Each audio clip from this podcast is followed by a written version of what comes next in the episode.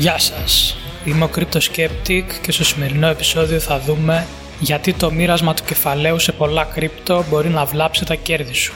Σε αυτό το σημείο να πω ότι δεν είμαι σύμβουλος επενδύσεων και ό,τι θα πω στο συγκεκριμένο επεισόδιο είναι καθαρά για εκπαιδευτικούς λόγους. Θα έχετε ακούσει αρκετούς στο χώρο να λένε ότι πρέπει να κάνετε diversify σε πολλά νομίσματα έτσι ώστε να είστε καλυμμένοι σε περίπτωση που κάποια από αυτά δεν αποδώσει όσο περιμένατε. Έχει μια λογική το να μοιράζει το αρχικό σου κεφάλαιο σε πολλά διαφορετικά νομίσματα. Δηλαδή σε κρύπτο που έχουν πιο μικρό συσχετισμό στο πώς κινείται η τιμή μεταξύ τους. Το πρόβλημα έγκυται όταν γίνεται over diversification, δηλαδή το μοίρασμα σε πάρα πολλά κρύπτο που από ένα σημείο και μετά χάνεις τα πιθανά κέρδη από ένα κρύπτο που αποδίδει πολύ καλύτερα σε σχέση με τα υπόλοιπα του πορτφόλιο σου. Άλλωστε, όπως είπε και ο Warren Buffett, το μοίρασμα ανάμεσα σε πάρα πολλές επενδύσεις είναι απλά προστασία προς την άγνοια του επενδυτή. Δηλαδή, όταν κάποιος αρχίζει και επενδύει σε 10-20 διαφορετικά κρύπτο, απλά προσπαθεί να καλύψει την έλλειψη σωστής μελέτης για το κάθε κρυπτονόμισμα που επενδύει με περισσότερα νομίσματα, γιατί έτσι νομίζει ότι έχει περισσότερες πιθανότητες να του κάτσει ένα από αυτά.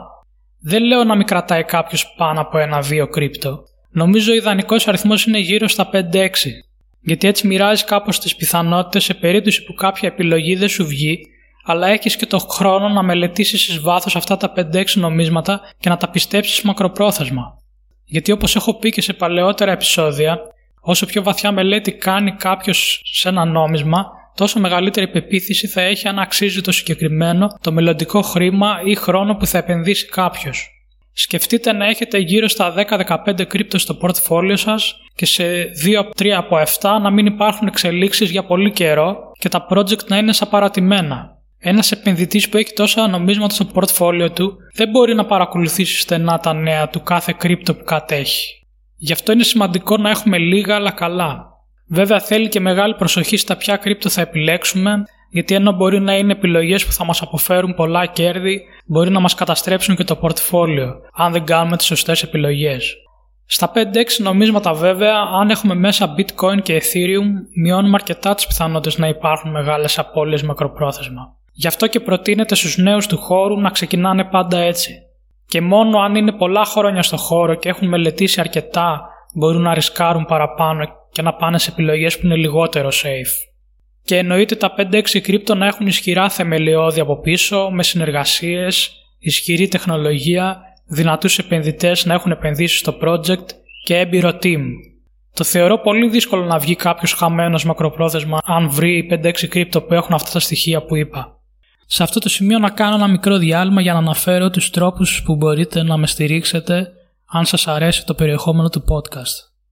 Όπως θα ξέρετε το podcast δεν έχει διαφημίσεις Υπάρχει δυνατότητα να συμμετάσχετε στο Patreon με μια μικρή χρέωση το μήνα που ξεκινάει με 5 ευρώ.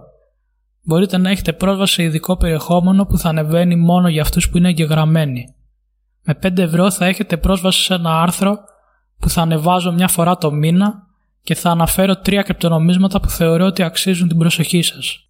Θα αναφέρω τους λόγους για τους οποίους πιστεύω ότι θα δουν αύξηση στη συζήτησή τους το επόμενο διάστημα Υπάρχουν και άλλα πακέτα στο Patreon. Μπείτε στο patreon.com κάθετος crypto pavla skeptic για να δείτε πώς θα υποφεληθείτε κι εσείς από τα πακέτα. Το άλλο σημαντικό κομμάτι είναι να διαλέγετε κρύπτο με διαφορετικές χρήσεις για να καλύπτετε διάφορους τομείς της αγοράς. Ας πούμε το να έχει κάποιος μόνο DeFi κρύπτο δεν νομίζω ότι είναι και το ιδανικό πορτφόλιο. Πάρτε DeFi αλλά να έχετε και κάποιο με NFT ή smart contract πλατφόρμα. Και εδώ βέβαια χρειάζεται προσοχή γιατί μερικές κατηγορίες κρύπτο μπορεί να είναι από αυτές που δεν έχουν και πολύ μέλλον στα κρυπτονομίσματα. Αν παραδείγματος χάρη δεν χρειάζεται token, όπως έχω πει και σε προηγούμενα επεισόδια. Α επανέλθουμε στο κομμάτι των συγκεκριμένων επιλογών αλλά καλών.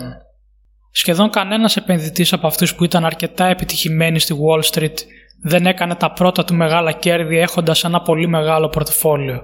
Ο Warren Buffett τα πρώτα χρόνια που έκανε 30-40% αποδόσεις το χρόνο, που για μετοχές είναι πολύ μεγάλο ποσοστό, είχε επενδύσει σε λίγες εταιρείες, αλλά μεγάλο μέρος του κεφαλαίου του.